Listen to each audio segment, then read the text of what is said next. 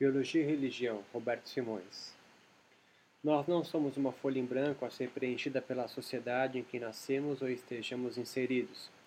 Por mais que o meio nos transforme constantemente, possuímos predisposições inatas herdadas geneticamente pela evolução de nossa espécie, que igualmente atuam na composição do seu comportamento. Assim, muito do saber da espécie humana advém do meio social, mas também da sua biologia. Com isso, não pretende-se aqui reduzir um dado comportamento humano como religioso a meros dados estatísticos, neurofisiológicos, genéticos ou hormonais. O emprego do corpo neste pequeno ensaio estará longe do conceito do alma mente-corpo ou de um cérebro atado a um tubo digestivo, pois o corpo interagindo com o mundo contribui na formação de quem somos. Assim, investigar o corpo é também pensar sobre o ser. Nós não habitamos um corpo, nós também somos um corpo.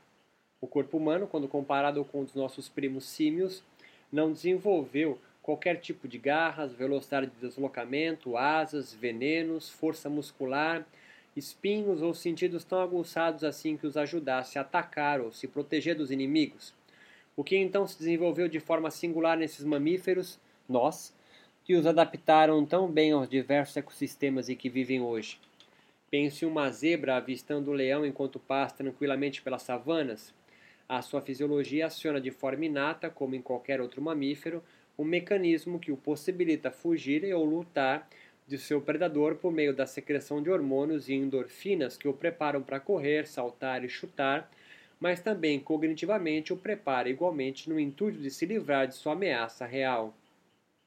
Mas depois de ter sido quase devorada a zebra e a sua existência ameaçada em uma fração de segundos, ela volta a pastar calma e tranquilamente junto à sua manada, como se nada tivesse acontecido, a poucos metros de um dos membros de sua família,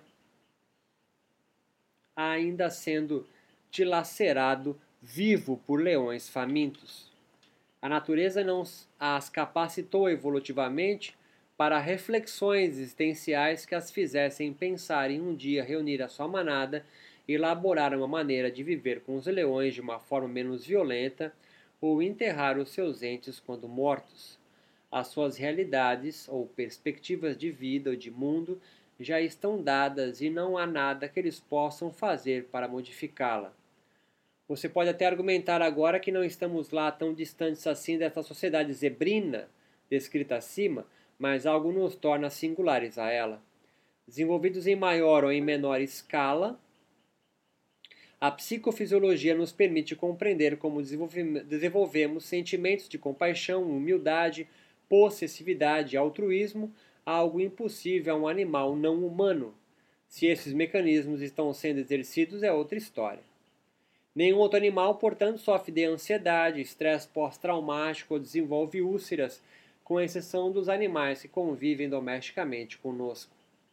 Alguns cientistas cognitivos e neurocientistas concordam que a espécie humana parece ter desenvolvido com uma forma de defesa ou regulação biológica de sobrevivência um mecanismo capaz de antecipar, memorizar e buscar soluções aos perigos do mundo.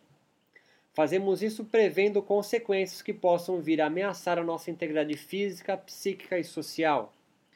A Organização Mundial de Saúde, desde 49, por exemplo, entende saúde não mais como a simples ausência de doenças, mas como um completo bem-estar físico, mental e social, sendo a homeostase, o equilíbrio dinâmico do nosso corpo, o organismo, a solução evolutiva encontrada para manter o meio interno do corpo em harmonia com o externo. Se a resposta ao estresse for benéfica, nos mantemos com saúde, caso contrário, desenvolvemos um quadro de enfermidade. Repito, seja mental, social ou orgânico. É sabido também que agentes estressores reais ou imaginários acionam de forma idêntica esse mecanismo de equilíbrio dinâmico homeostático. Dessa forma, a dor ocasionada por uma hernia de disco na L5 ou uma crise existencial afetam de forma idêntica o ser humano. Assim, quando descobrimos que a morte é algo inexorável em nossas finitas vidas, iniciamos um processo biopsicossocial infinito de ordenamento da imprevisibilidade do mundo e a elaboração de formas e sentidos de viver na ânsia de afugentar nossos medos, anseios e dúvidas sobre o amanhã e manter equilibrada a nossa homeostase e saúde. A religião, dentro dessa perspectiva, ocupa função singular na regulação homeostática de muitos indivíduos.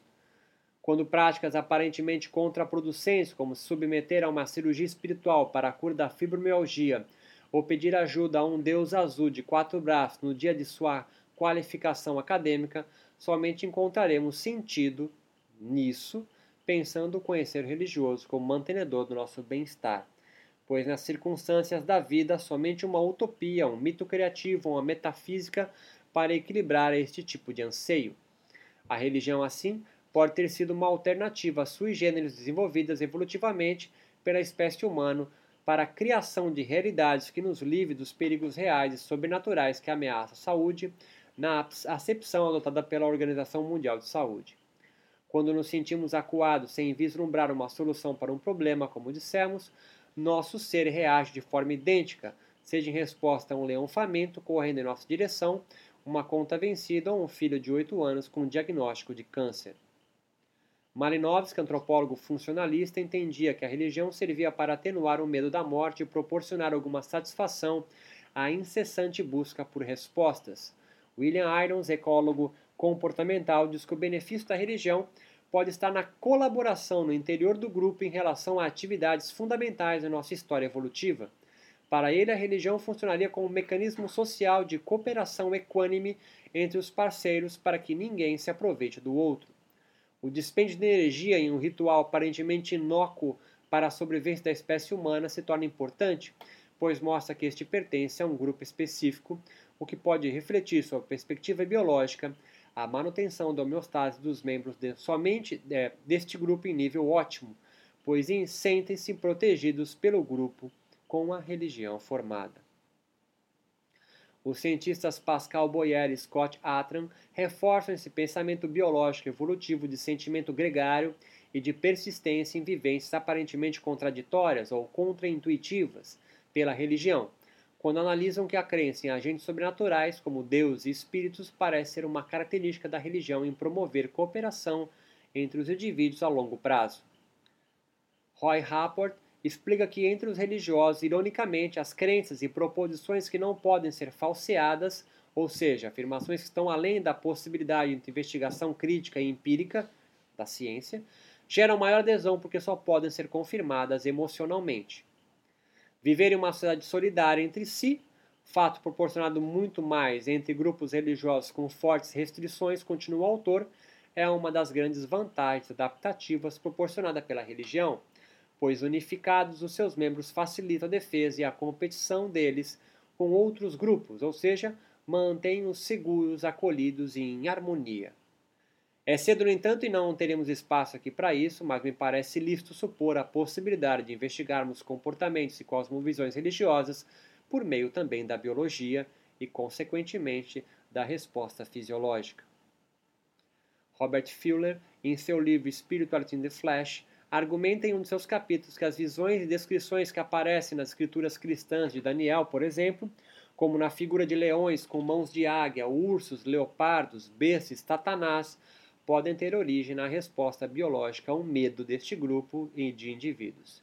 Em outras palavras, ele argumenta que o sentimento de ser atacado, perseguido e estar em perigo, como os judeus e os cristãos estiverem sua origem e história, seja escravizados pelos hebreus ou perseguidos pelos romanos pode ter influenciado sobremaneira na cosmovisão das referidas escrituras como parte do mecanismo psicobiológico inato dos seres humanos em ordenar realidades frente ao perigo. O medo, como se viu, dispara mecanismos de homeostase em homens e mulheres acuados e na busca por compreender e dar sentido a situações como essa, acionam programas emocionais neurais de defesa territorial da própria vida e grupo refletidos em medo, raiva e ressentimento. Mesmo sabendo como prematuras tais afirmações, Fuller nos, nos abre um campo de investigação dentro da biologia da religião em andamento que não apenas investiga experiências místicas e repercussões sobre a saúde orgânica de práticas religiosas. Assim, tentaremos buscar as razões que contribuíram na construção da cosmovisão do yoga no mundo. Dentro do ordenamento da realidade proposto pelo yoga, cresce que o aumento da atividade mental, ou do estado de desatenção, dita vrits, e de mais quatro sentimentos, apego, aversão, medo da morte e orgulho, conhecidos como kleshas, são a causa ou fruto da permanência dos seres humanos no sofrimento, dukkha, mantendo-os assim na chamada roda de Sansara, ou ciclo de reencarnações. As práticas psicofísicas do yoga e a sua doutrina religiosa focam-se dessa maneira na ruptura desse ciclo reencarnatório por meio de um caminho óctuplo, Astanga Yoga, que inclui, dentre outros elementos, um código ético-moral para a conduta na vida cotidiana, yamas e niyamas, práticas físicas e a meditação propriamente dita.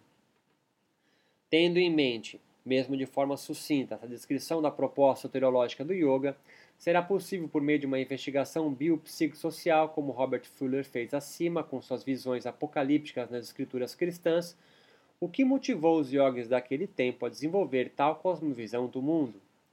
Porque os yogis antigos acreditaram que aumentando a atenção e diminuindo os sentimentos de possessividade, apego e aversão, orgulho e medo da morte, alcançariam o fim do sofrimento, do estresse, por assim dizer, que a existência gera na homeostase destes seres humanos indianos e yógicos.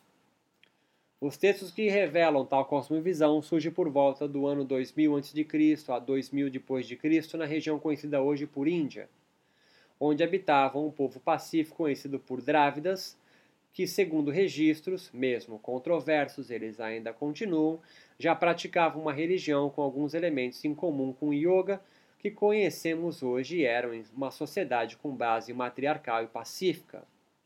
A Índia, neste período, foi invadida por um outro povo mais guerreiro e desbravador, conhecidos por arianos. Estes vieram com uma sociedade patriarcal totalmente estratificada em castas, onde a mobilidade social era inaceitável e, mesmo hoje proibida pela Constituição indiana, ainda continua cravada na carne dos descendentes destes povos. Assim, parece-lhe supor que os Drávidas foram subjugados pelos arianos, independente do tempo, da história, de quem sejam os arianos, mas se conseguiram sincretizar aquele proto-yoga de sua origem com a religiosidade dos Vedas, base da religião ariana, conhecida hoje por hinduísmo. Parece bastante interessante imaginar como talvez tenha sido difícil unir duas visões de mundo tão distintas como a dos Drávidas e dos arianos. No entanto, analisando a doutrina de salvação yógica, ou libertação, com a psicobiologia produzida por suas práticas e crenças hoje por meio de pesquisas científicas, podemos ao menos hipotetizar que o desenvolvimento de um menor sentimento de posse, desapego, um dos kleshas, tenha bastante sentido aos homens e mulheres que nasciam filhos de pais das castas mais inferiores manter a coesão social e compreender tal situação de forma pacífica. Imagine os especialistas religiosos ou seus agentes de uma sociedade estratificada como o da Índia, nos dizendo que o mundo em que vivemos é uma ilusão e que os sentimentos de posse, como apego ao mundo material e a vontade de pertencer a uma classe superior, e a aversão, como a serviços considerados por nós hoje menos nobres, como queimar os mortos ou limpar as fossas sujas da cidade da Índia, devessem ser sublimados como valor de grande espiritualidade e devoção. Junte isso às experiências produzidas nos rituais iógicos, nos quais produzem experiências com menor sentimento de medo, dor, maior euforia, bem-estar e atenção.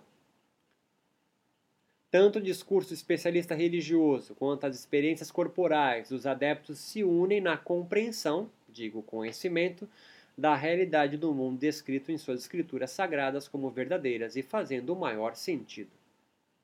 A teoria biocultural da religião, descrita por Geertz, sustenta que a interação entre os nossos níveis neurobiológicos, sociológico, psicológico, cognitivo e semântico semiótico do mundo são as responsáveis pela edificação e manutenção das nossas realidades religiosas.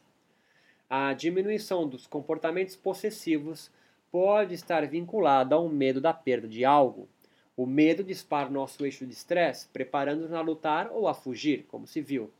Assim, seria razoável o povo indiano se revoltar contra o sistema social imposto a ele como desigual.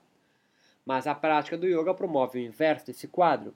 Ela conduz o seu adepto de um quadro de estresse e ansiedade crônicos, como a luta contra a escravidão e a violência apocalíptica dos textos cristãos, e um comportamento de não violência, esse é o primeiro mandamento, ou yama do yoga, menor estresse, menor ansiedade, além de reiterar que sentimentos de posse, medo e orgulho são antagônicos à sua salvação. Ou Kaivalya. Ao mesmo tempo, essa determinação em se alcançar um estado de menor sentimento de, da, da morte pode ter eco afirmativo na aceitação do conceito de reencarnação presente na doutrina yógica. A construção da cosmovisão yógica pode ter permitido assim aos indianos das castas inferiores daquela época sonharem em reencarnar na pele de um Brahmani, por exemplo, mantendo a coesão do grupo e o sentimento de pertença, além de diminuir possíveis violências sociais. Por outro lado, o yoga desenvolveu uma facilidade peculiar de fundir-se com outras cosmovisões bem diferentes da sua sem perder a sua identidade, seja a alquimia, o cristianismo, o xamanismo, o budismo e mesmo a ciência atualmente desde o início do século passado. Pautado na busca por um distanciamento voluntário das modificações mentais, o yoga mantém vivo há mais de 4 mil anos, sabendo moldar-se às diferentes culturas e sociedades em que aporta, talvez por influência de sua soteriologia, que percebe a realidade apenas como uma construção da mente humana. Não parece absurdo pensar que o aspecto singular da religião tenha também sua participação na biologia humana. A busca por sanar perigos não somente reais, como também os sobrenaturais, pode ter originado em infinitas cosmovisões religiosas. O não cumprimento, por exemplo, de uma penitência para um cristão, de um puja para um yogi, ou uma oferenda Iemanjá para um filho de santo pode vir a desenvolver um quadro de estresse neste indivíduo em menor ou maior grau, dependendo da sua devoção. Se edificarmos a nossa realidade sem espaço para o intangível, a vida se mostrará demasiadamente cruel, trágica, triste e sem sentido. Em linguagem médica, esse é o cenário propício para o aparecimento da depressão e a melancolia. Uma vida vivida sem um sentido, sem um ordenador de realidades, torna-se impossível, pois o que trouxe a espécie humana até aqui, com toda a ambivalência que lhe é característica, foi a sua capacidade de construir, ordenar e manter realidades para que tanto a sua psique quanto o seu corpo, mas sobretudo o seu ser, harmonize-se novamente com o meio em que vive e isso é um mecanismo biopsicossocial que somente a religião torna possível e plausível.